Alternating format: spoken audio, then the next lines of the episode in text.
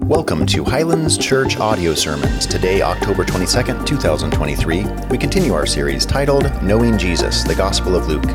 Today's sermon, Mountaintop Experience, will be taught to us by Pastor Thomas Slager out of Luke chapter 9, verses 28 through 36. Enjoy. Maybe you've had a mountaintop experience in your own life, maybe something you frequently look back to just to remind yourself of God's faithfulness or remind yourself of when God met you in deep, meaningful ways. Or maybe you look back at different kinds of mountaintop experiences. Um, for my wife and I, the day we got married, that's a mountaintop experience. Uh, and in those moments where maybe we're not seeing eye to eye or things aren't the best they've ever been, it's a mountaintop we often look back to and remember the day that everything was perfect. Everything was perfect. We had a fake kingdom, and people came to celebrate us, and uh, we were the king and queen of our own little parade, and it was wonderful. We look back to that mountaintop experience, maybe when things relationally aren't going the best in the moment. Or maybe uh, it's a Saturday. This is a hypothetical situation. Maybe it's a Saturday, and you hear a loud crash coming from your toddler's room, and you realize it was the top of the, the lid from the tank on the toilet has been taken off and shattered on the bedroom floor. Hypothetical, I told you. Uh, and, and maybe in the moment you remember the mountaintop experience of the day you first held that little bundle of joy and how she was perfect and how she was never going to break anything, and how she was always going to be selfless, and how, uh, as a teenager, everything was about other people and not about herself. And, and you look back to these mountaintops in your life to find encouragement to kind of get through whatever valley you might be in in the moment. Maybe in our faith, we have these same kinds of things as well. We have mountaintop experiences of deep and meaningful ways that we've encountered the Lord, and He's forever changed us. Growing up, as a Christian kid here in Arizona, all of my Christian camps were actually in the mountains. So I had all sorts of mountaintop experiences with the Lord actually in the mountains. Uh, fifth grade at a camp, Scottsdale Bible Church camp. We were up at Prescott Pines. It was the first time I walked an aisle to give my life to Jesus. Was in fifth grade. Wonderful, wonderful thing. Mountaintop experience in my life. All throughout high school, we'd go on retreats up to Williams and different Christian camps, UCYC, all over the place. And we'd encounter the Lord in deep and meaningful ways. These mountaintop experiences that I would look back to on times that I encountered the Lord and how those things have encouraged me to maybe get through some valleys of my life. And uh, doing youth ministry stuff for a long time, a little while here at the church uh, got to bring students up to the mountains so they could have their mountaintop experience. I've got a picture for you. This is from um, a camp called United Christian Youth Camp. Uh, that's our good friend Tim Tuanaki right there at the bottom, uh, who's been leading us in worship the last several years. Um, we're going to pass a, vo- a, little tab around later, and there's a checkbox that says, Should Tim bring back this haircut? Yes or no? Please vote yes because we think it's amazing. Uh, and that's also Danny Lutz. That's Pastor Red Lutz's son, Danny. I think Danny was here at first service. His brother Johnny's here at second service. Wonderful family. Uh, and, and we'd bring students up to the mountains so they could have these mountaintop experiences where they could encounter the Lord in deep and meaningful ways as well. The text we're going to look at this morning in Luke chapter 9, it's the ultimate mountaintop experience. You have Jesus taking three guys, Peter, James, and John, up to the mountain to encounter the Lord in deep and meaningful ways. Uh, the text we're going to look at is commonly referred to as the transfiguration. And what we're going to see is the transfiguration led to the transformation in the lives of these three men. That's where we're going to go together this morning and find encouragement from that. Let me pray for us once more and ask for God's help, and then we'll dive in. Father, thank you.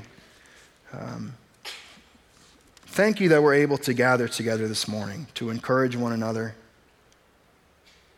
God, thank you that people uh, have come into this place this morning with all sorts of situations going on in their life.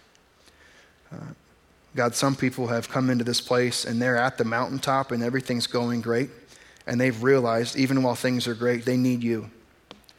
And they've come into this place this morning to worship you, to need you, to desire you. God, there's also people who have come in this morning. Things are not great things are not great and they don't know where else to turn except to you. So they've come into that space this morning. God, I pray that this morning you would speak life into those situations. God, that you would reveal yourself in those situations. And even while people are walking through the valley in this moment, God, I pray the way they encounter you in these moments would become a mountaintop in their own life. God, that they could think back to a time where they deeply and uniquely experienced you, something they can draw encouragement from the rest of their walk. Holy Spirit, we pray for your help this morning. We pray that you'd open our ears, that we would hear clearly, our eyes to see our minds to know, our hearts to love. And when we leave this place this morning, would you open our mouths and give us courage to speak of who Jesus is and what he's done? God, everything we do this morning is for your glory and your glory alone. It's in Christ's name we pray. Amen. Like I said, we are in Luke chapter 9. There's a few things this text is going to show us before we turn to application. We're going to get some ideas of the identity of Christ, what Jesus came to do. Um, and then at the end, I hope to encourage us with just three, three words that we can take from this text this morning. We're going to start in Luke 9, verse 28. If you've got no idea who Luke is, what, what's going on with this Bible thing we're reading, maybe you don't have a Bible, there should be one in a seat back in front of you. Pick it up, turn to about page 1030, 1030, and you'll be able to follow along with us in Luke 9 this morning.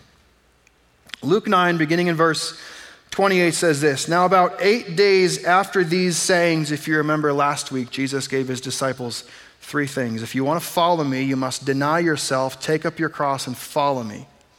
Deny yourself, take up your cross, and follow me. It's been eight days since Jesus taught that lesson to his followers. About eight days after these sayings, he took with him Peter and John and James and went up on the mountain to pray. There's the scene Peter, James, John, and Jesus praying. It's a little prayer retreat. Jesus is going to take these guys specifically so they can encounter God in a deep and meaningful mountaintop experience kind of way. Verse 29. And as he was praying, the appearance of his face was altered. Matthew chapter 17 says Jesus' face shone like the sun. Shone like the sun. He's not just reflecting light, he is radiating light from within. He began to glow. And his clothing became dazzling white. The word dazzling means like gleamed with lightning. Gleamed with lightning. How many got kids who play baseball or softball? By raise of hands. Remember those white baseball pants that were white once upon a time? The ones you've power washed and use every TikTok trick or mom trick in the book to try to get the dirt out, and it just doesn't happen. The white that Jesus' garments were glowing white is whiter than the whitest baseball pants you've ever seen. Mark chapter 9 says there's actually, it was whiter than any garment could be bleached. He's just absolutely glowing, radiating light. Now, here's the first thing that we're going to learn just about Jesus' identity from this text is this Jesus is divine. You could say Jesus is God. Well, where do we arrive at that? If you look through the Old Testament, you often see God show up as a radiating light. The glory of God shows all around. You could look at Psalm 76, where the, the psalmist says, You are radiant light. You could look at Daniel chapter 7. We were there briefly. Last week, we saw God, the Ancient of Days, his garments were glowing like the sun. It's a claim to divinity. It's the same thing we see here from Jesus, a piece of his identity. Jesus is God. It goes on, verse 30, and behold, two men were talking with him, Moses and Elijah. Let's stop for one sec here. Why Moses? Why Elijah? These are guys from the Old Testament, Old Testament prophets, Old Testament teacher. When you think Moses, we should think of law. All the things God said, do this, don't do this. And if you did the things God said not to do, then we should start thinking of this whole sacrificial system. So Moses is there representing the law side of everyone in the Old Testament. You also have Elijah there. When we think Elijah, we should think prophet. We should think prophecy, one who came to speak to God's people on behalf of God, one who came to prophesy about a coming Messiah, the anointed one, the chosen one, which we see fulfilled in Jesus. We have Moses, law, and we have Elijah, prophet. So, the second thing we see in this text about Jesus is that Jesus comes to fulfill both law and prophet. Jesus actually speaks about this as he's teaching his disciples. Matthew chapter 5, Jesus says, Do not think that I have come to abolish the law, Moses, and the prophets, Elijah. No, I have not come to abolish them, but I have come to fulfill them. How does Jesus fulfill the law? He does all the things God says to do, he does none of the things God says not to do. And the whole sacrificial system thing, the entire thing gets summed up and fulfilled in the sacrifice of Christ because he was the Lamb of God who took away the sins of the world. The perfect, spotless sacrificial lamb. Jesus fulfilled the law. Jesus also fulfilled the prophets, all of the Old Testament prophets prophesying about the one who was to come, Jesus Christ, the chosen one, the anointed one, the Messiah. All of that pointed to Christ. Those are fulfilled in him. You could fast forward from Matthew 5 to Matthew chapter 22, and Jesus says, All of the law and the prophets, if you want to follow the Old Testament perfectly, if you want to follow all of the law and all of the prophets, I'll boil it down to two things love God and love people. Law and prophet both completely fulfilled in Jesus. Pretty cool. So you have Jesus standing on a mountain with Moses and Elijah, who also appeared in glory, and they spoke of his departure. It's pretty neat because if you remember Moses, Moses had a pretty cool departure. This Greek word for departure actually means exodus. It's the same word, exodus. Moses is talking about his exodus. Like, yeah, I remember God showed up in you know, Egypt and let my people go. And I had that whole thing and the wilderness and tabernacle and God's glory. Like, that was, that was my exodus. I got to be a part of that. And Elijah's sharing, like, my story was kind of cool too. There was like a chariot of fire. I actually never died. A chariot of fire rode up to heaven. Like, that was a pretty cool exodus. So these two guys with really neat Old Testament, what do we call them? Exodi? I don't know what the plural is for Exodus for their own exodus, they're talking to Jesus about, let's talk about yours. Let's talk about yours, which says he's about to accomplish at Jerusalem, speaking specifically of his death, his crucifixion, and ultimately his resurrection and then ascension back into heaven to be with the Father. They spoke about what he was about to accomplish at Jerusalem. Verse 32 Now Peter and those who were with them were heavy with sleep. But when they became fully awake, they saw his glory and the two men who stood with him. You ever taken a nice nap? Maybe it's a Sunday afternoon. And again, hypothetical. You get hit in the head with a football on the couch. And when you first wake up, you kind of have this like sleepy stupor of, I don't know what's happening. And you're trying to figure it out and you're trying to piece things together of babe, when did your parents get here? Why are they here? And what's going on over here? And like, you're just trying to connect the dots of what's going on in that situation. That's what happens here with Peter, James, and John. They're taking a nap in this prayer gathering, this prayer retreat that Jesus brought them to. They decide to fall asleep instead. And they wake up in their sleepy stupor. They see a glowing Jesus. And also appearing in glory are Moses and Elijah. What a thing to wake up to. I'm like, I don't know what you would do in that situation. I don't know what I would do in that situation. You would try to try to make sense of everything. And that's really what Peter does. Peter's going to try to make sense, and if you know Peter, he's the apostle with his foot perpetually in his mouth who thinks he knows the right choice. He's the ready, fire, aim kind of guy. He's just going to act and do what he thinks is right in the moment, and that's also what he does here. Now, when they were heavy with sleep, they awoke. They saw his glory. The two men stood with him. Verse 33 And as the men were parting from him, Peter said to Jesus, Master, it's good that we're here. It's good that we're here. Well, you were supposed to be praying, you fell asleep. That's not good, but welcome to the party. I guess we're glad you're here. It's good that we're here. Let us make three tents one for you, and one for Moses, and one for Elijah.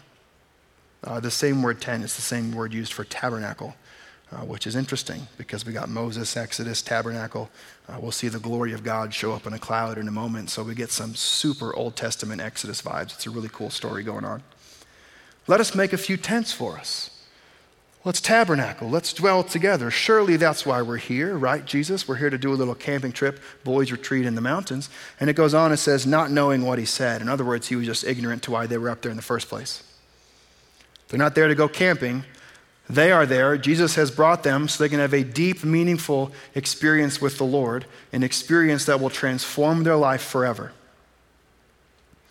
Verse 34 As he was saying these things, a cloud came and overshadowed them, and they were afraid as they entered the cloud. We have the presence of God coming on the mountain, much like uh, we see all throughout Exodus, all throughout the Old Testament. God's glory, God's presence appearing in a cloud. And a voice came out of the cloud saying, This is my son, my chosen one. Listen to him. There's a third thing this text really shows us about who Jesus is. That was our question last weekend. Who is Jesus? Who is Jesus? We're going to continue answering that question this morning. Who is Jesus? Jesus is the Son of God. Jesus is the chosen one. And Jesus is the Lord, and we ought to listen to him. That's who he is.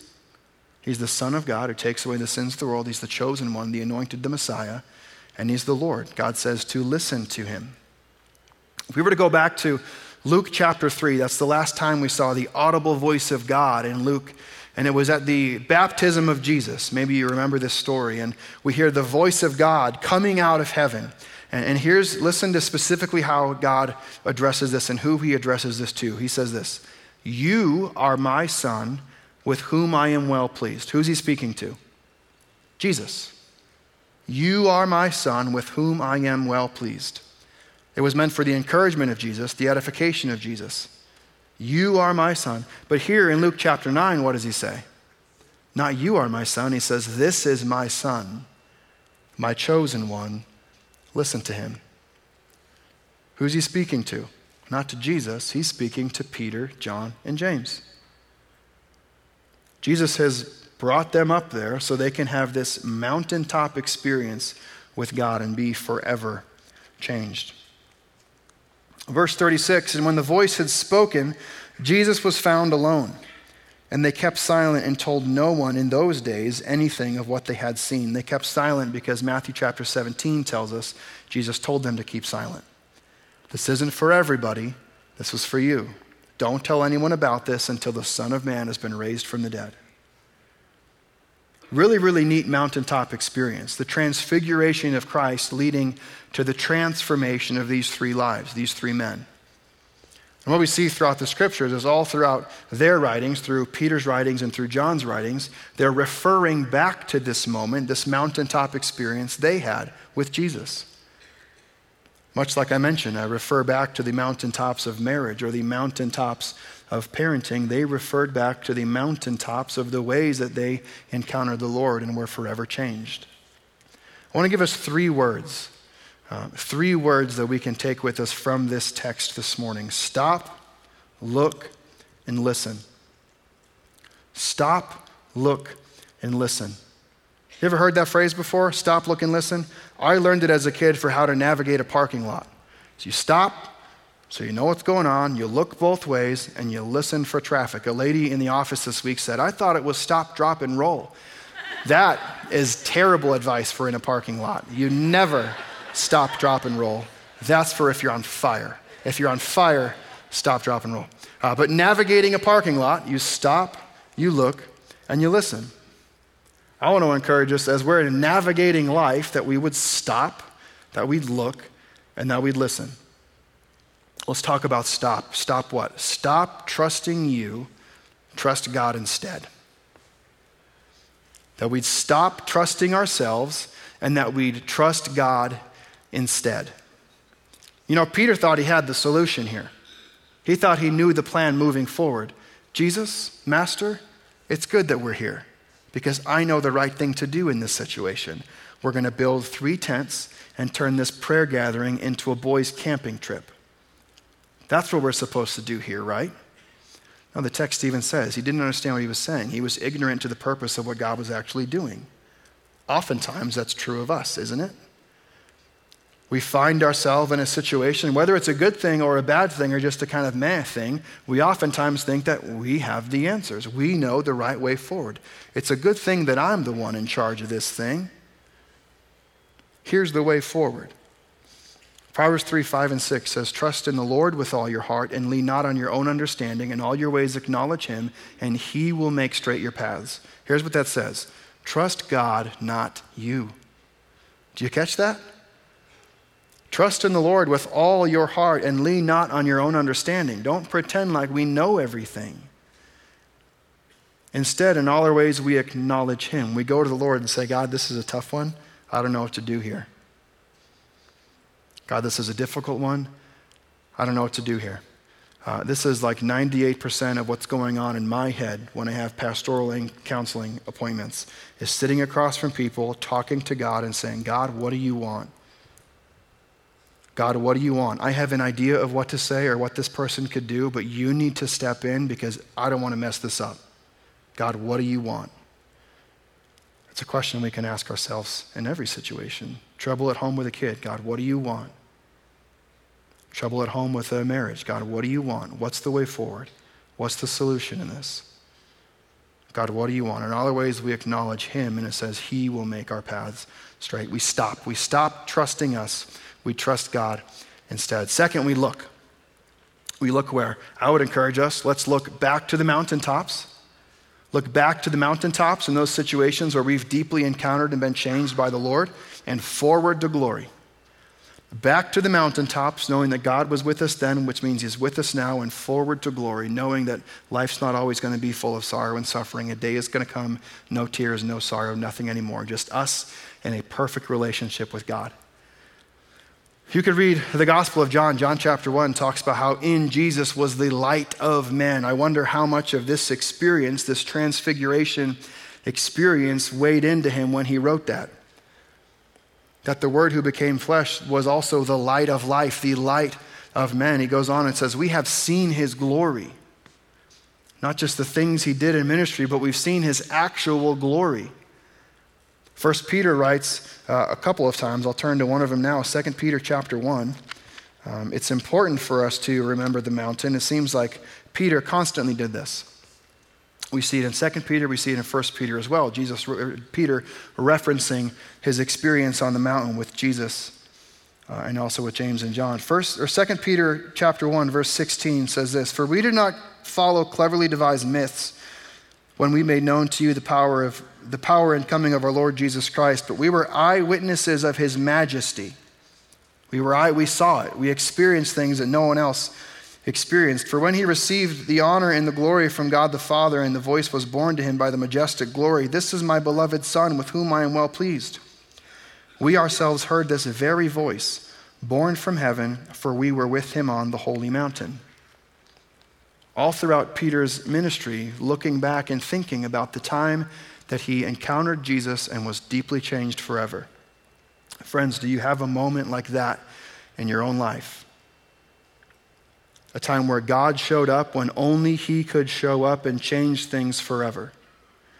Uh, I've told this story a lot of times in front of you, but it's, it's my mountaintop experience. It's one of the um, deeply most meaningful experiences that I've had with the Lord that's gotten me through a lot. Uh, many of you seen my daughter Audrey. She's seven years old now. When she was about 18 months old, she ended up in the ICU for two weeks and we almost lost her.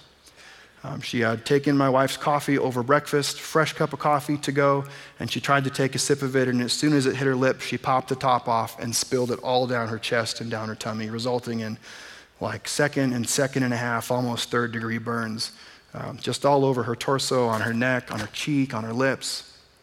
Um, that in itself, for a ER doc in the ICU dealing specifically with burns, not that big of a deal, right? Something they can take care of and um, wouldn't have been that catastrophic. But while she was in the hospital, she caught two totally unrelated viruses on top of her burns that totally overhauled her system, um, sent her body into shock, and everything began shutting down. Uh, they wanted to do a PICC line for nutrition. They couldn't because of the burns, blood too thin, she'll bleed out. There's all sorts of things. We could do this, but if we do this, it's going to affect this other thing too negatively, so we can't. Every treatment option was just gone. It is what it is. So, what do we do? She needs to eat. She needs to eat. She hadn't eaten for two weeks. She was still nursing at the time, but she hadn't eaten anything solid. We tried baby food.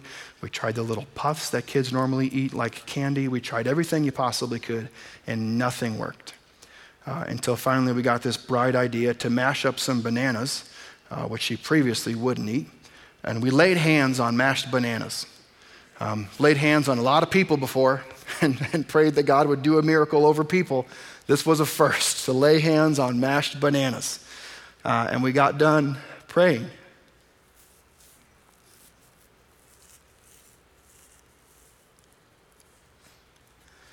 And she just started to eat. And not just eat like, like devour mashed bananas, uh, where their, their concern was no longer the sickness. Two days later, they said her potassium levels are through the roof, which was a wonderful thing of news to hear. Um, but in the moment, man, to just see God show up like that in the valley uh, and create this mountaintop experience in my own life, something that we can look back to all the time and just see, man, God is faithful.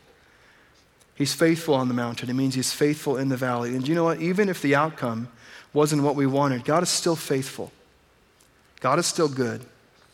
He still has a plan. We still trust him with everything, not ourselves. We acknowledge him in all our ways, and he will make our path straight. And while the outcome may not be what we wanted, he still calls us to be faithful, to trust, because his plan is always better. As we navigate life, we stop. Stop trusting us. We trust God instead. We look, we look back to the mountain. Here's the second thing we look, we look back to the mountain while realizing this life will be full of suffering. It's just part of it. 1 Peter, uh, 1 Peter 1, chapter 4, this is Peter who was standing on the mountain with Jesus. 1 Peter 4, verse 12 says this Beloved, do not be surprised at the fiery trial when it comes upon you to test you, as though something strange were happening to you.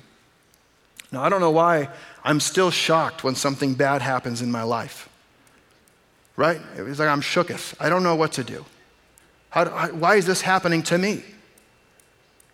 Uh, but don't be surprised at the fiery trial when it comes upon you. It's an expectation. We're going to suffer. The path to glory is paved with suffering. That was Jesus' path. Jesus' path was glory. But what did Jesus have to do? The Son of Man, according to Daniel chapter 7, who has a kingdom, a reign, a rule, authority that will never end. The Son of God, the Son of Man, Jesus Christ, suffered his way to glory. He was rejected, he was beaten, he was crucified, he ultimately rose from the dead, ascended to heaven, where he sits in glory with the Father now. Jesus' path to glory consisted of suffering. It's no different for us. We should not be surprised when the trial comes upon us. We should count it as a blessing. He goes on and says, Therefore, rejoice in so far as you share Christ's sufferings, that you may also rejoice and be glad when his glory is revealed. Friends, our path to glory is paved with suffering, it's inevitable. So, where do we look? We look back to the mountaintop, to the times that we deeply encountered God, to remember that the God of the mountain is also the God of the valley. That as we find ourselves suffering, according to Psalm 23, uh, I, I feel, I, though I walk through the valley of the shadow of death, I fear no evil. Why? Because you're with me. You're with me. The God who took you to the mountain to pour into you so you could experience his presence, his love, his joy, his peace, his grace, his mercy, his kindness. The one who took you there is also leading you through the valley so you can experience him in new, deep, and meaningful ways. The God of the mountain is the God of the valley. We look back to the mountain and we look forward to glory. Revelation chapter 21, forward to glory, gives us a picture of what heaven is going to be like, what it's going to be like for us to live with him forever. Revelation 21, verse 3 And I heard a loud voice from the throne saying, This is John, by the way. John, the author of the Gospel of John, John, the guy who was on this mountaintop with Jesus, writes Revelation 21 in a vision of what glory is going to look like. Verse 3 And I heard a loud voice from the throne saying, Behold, the dwelling place of God is with man he will dwell with them, and they will be his people, and God himself will be with them as their God. Now, God has always been with his people in different ways. If you go to the Old Testament, you see God being with his people, the Spirit of God, think Exodus tabernacle, a cloud of glory, God's presence, descending to be with his people and then leaving again. You could look at King Saul, the Spirit of God, the presence of God, resting on King Saul, and then being taken away and being withdrawn back to heaven away from him. The Spirit of God was temporary. He would come and he would go. Friends, for those of us who've placed our faith and our hope and trust in Christ, Ephesians 1 says, When we heard the gospel of our salvation and believed in it, you and I were sealed with the Holy Spirit. That means God's dwelling place right now is in us. We dwell with Him now. God's presence is right here, right now in our life. But a day is coming, according to Revelation 21, where we will dwell with Him perfectly. We will be his people, and he will be with us as our God. Verse 4 goes on, and he says, He will wipe away every tear from their eyes, and death shall be no more, for neither shall there be mourning, nor crying, nor pain anymore, for the former things have passed away. Friends, suffering is a guarantee. It's a guarantee. We look back to the mountain where God was with us to realize in the valley, God is with us. And moving forward, guess what? God is with us perfectly. No pain, no sorrow, All of them have passed away, only us and the glory of our God. That's what we look forward to when we navigate life. So, what do we do? We stop. We stop trusting us. We trust God instead. We stop. We look. We look back to, back to the mountaintop where we've experienced God and forward to glory, knowing that a day is coming where we'll dwell with Him perfect. We stop. We look. Thirdly, we listen. It's the only command from this passage in Luke 9. We listen to Jesus. We listen to Jesus the whole time, all the while. As we stop, we listen to Jesus. As we look back, we listen to Jesus. I don't know about you, but my voice or my, my life is full of voices constant chatter, constant static, constant input. Okay, I wake up in the morning and what's the temptation? Open up whatever app and just doom scroll until my kids wake up. And then before I know it, I'm unhappy, I'm overwhelmed by what's going on in the world, and now we're going to be late. It's just constant input. Constant input. I get in the car, what do I do? I turn on my radio. Input. Listen, listen, listen, listen. Get into work. What do we do? We sit and meet with people and we listen. It's a great thing. We listen, we listen, and we listen, and we listen. We have meetings and we talk and we listen and listen and listen. And then you get a break, and all you want to do is unwind and check out for a while. So, what do we do? We find out who was on Rogan that week, and we listen and listen and listen and listen, and it's constant intake. How much time are we actually spending listening to Jesus? How much time do we actually listen to Jesus? How prioritized is that in our life? How do we listen to Jesus? Well, it's the Word of God. The Word of God. We read, we pray, we apply it to our life, we listen.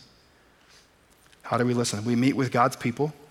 Um, the Spirit of God is living inside of them. And oftentimes, what you'll see is that uh, when people encourage you and love on you, it's like God's voice working through them to encourage you, to love you exactly where you need it. We connect in community. How do we listen to Jesus? This is one way. We just open His Word together and study it and find out what does He want from us. How do we listen? We pray.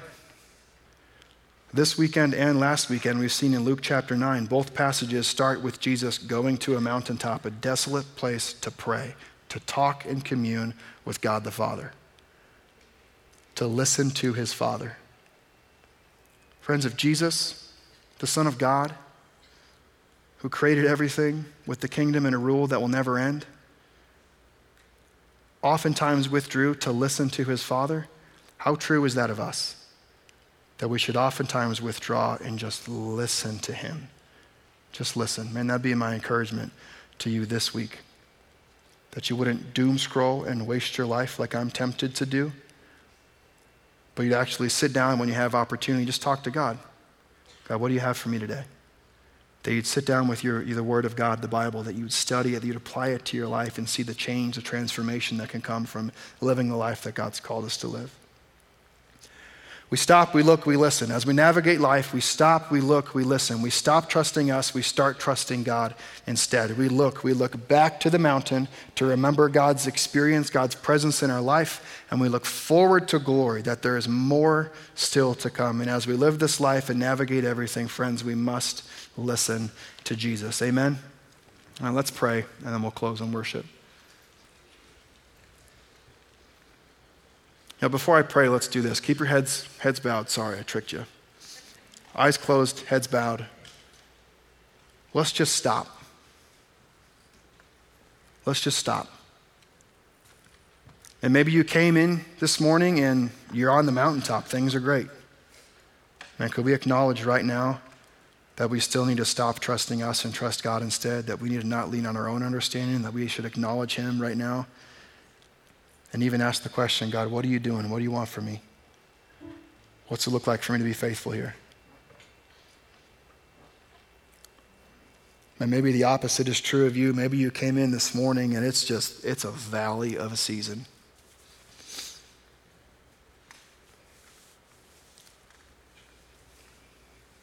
And would you continue trusting the Lord through it, not yourself? Lay down our burdens, our fears, our worries. Jesus is the Prince of Peace. Would you give your anxiety to Him this morning?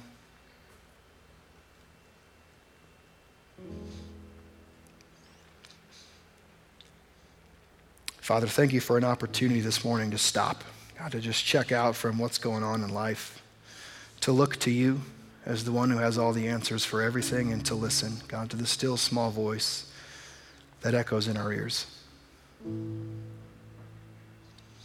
Father, I pray that you would continue speaking to us this morning, that you'd continue encouraging our hearts through your people. That you would encourage us this week as we open up your word and do our best to seek you and follow you.